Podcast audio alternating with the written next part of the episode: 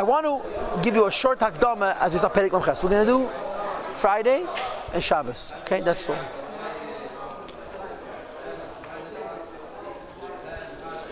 Um, I want to give a short hakdama to Perik. And that is that in Perik Mamvav, the Alter Rebbe introduced us to the idea of of Kamayim upon upon him, You owe the Eibush a gift of gratitude.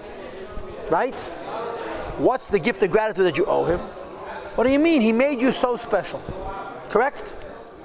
He made you so special. He says, two na shekel shalom tzedivanu. Malak alam and save all you have to do is say Shema. Perik Mamchas Memtes is going to continue the same theory. The Mamchas Memtes Al is going to talk about Kamayim Panom Lapanim. We owe Hashem a debt. He's been so good to us. We owe him a debt of gratitude. But there's going to be a new emphasis. There'll be a new nukuda.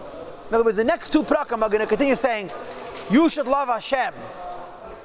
Not because He's great, but because He's loved you. And forget, the lower you are, the bigger the chiddush that He loves you, and therefore the greater your love for Him should be. But in these two prakam, Chasam Tess, we can add another kvetch. And the second kvetch is the idea of tzimtzum. That because Hashem loves you, He squeezes Himself. Rebbe is going to bring the Maimed, but love squeezes the flesh. In other words, when you love somebody, you make your life difficult for yourself. Now, the Rebbe to go to a huge arichas in Kabbalah. I would say the only place in the Tanya where you really have a, a beer on Sheder Ishtalshalos is this Perik. Perik Memches, the beginning of Memtes. How arichas about Ishtalshalos? The nekuda of the arichas is going to be tzimtzum. What does tzimtzum mean? Hashem squeezes himself so there should be room for us. Now, the Rebbe is going to argue just as the Abish squeezed himself, there should be room for us, we should squeeze ourselves to make room for the Abish. You follow? You follow? That's going to be the Nakud. So let's begin Perik Mamchas. Vihine. Kashe is Bain, and a maskal Bidul Sain Baruchu, another Rinya.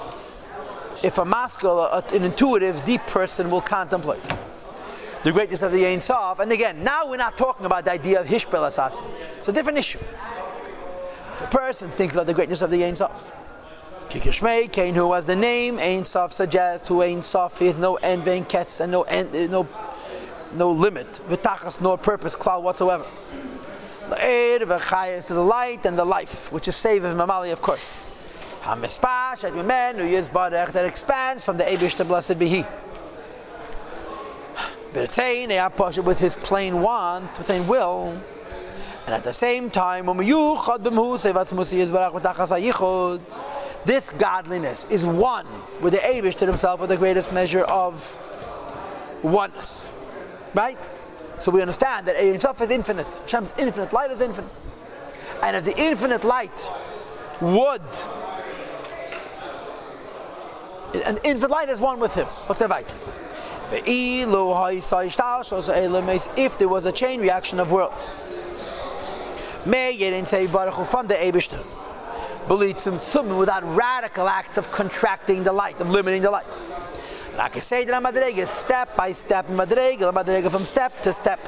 But all by the way of law, cause and effect. In other words, if Hashem would bring Ein Sof to us slowly, what would happen? We wouldn't get anywhere. A drop of Ein Sof is still Ein Sof. You would never go from Ein Sof to Yesh Safe because less of Ein Sof is still Ein Sof. There could not be the creation of this world. As it is now, with a limit and a purpose. And he brings the Lashna Gemara, the walking distance between the earth and the heaven is 500 years of walking.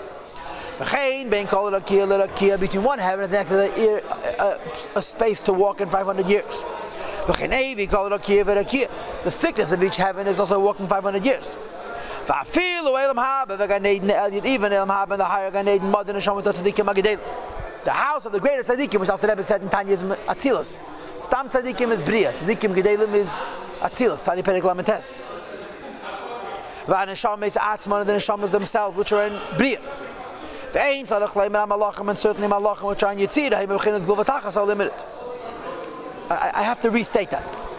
If the Eivishter would not make tzimtzum, but allow the Eretz to go slowly, there wouldn't be a Gan there wouldn't be a Elam Haba, there wouldn't be anything. And the souls themselves. They ha-malachim. The malachim in bechin gvul tachas are limited. Ki hash gvul ha-hasagos, there's a limit to how much they can intellectually reach. Bein Tzev Baruch in the infinite light of Hashem, Hameir Aleim, which shines upon them, Bislapshus Chabad V'chuli, in the Chabad of the person to the person's bittul. And as a consequence. Each creation has a limit to how much pleasure it can have from godliness. They have pleasure from the rays of the angim and they have delight from the light of Hashem. That it's all limited. No creation can receive pleasure and delight. In an infinite way because shleis batlim and they should lose their form. Become part of the Eibush. The emes is sof ein tachlis. The emes is the Ein Sof is everywhere. The Ein Sof is one with him. There's no difference whatsoever. If the Eibush would create the world, but derech miyot, there would never be a world. You can't create a world without tzimtzum. This is the Shalom Aleichem. And like I told you before, the Maimah is going to be this, the Talmud is going to say the point, so there has to be tzimtzum. And just like the the tzimtzum himself to make you, you should tzimtzum yourself to make his world. Okay?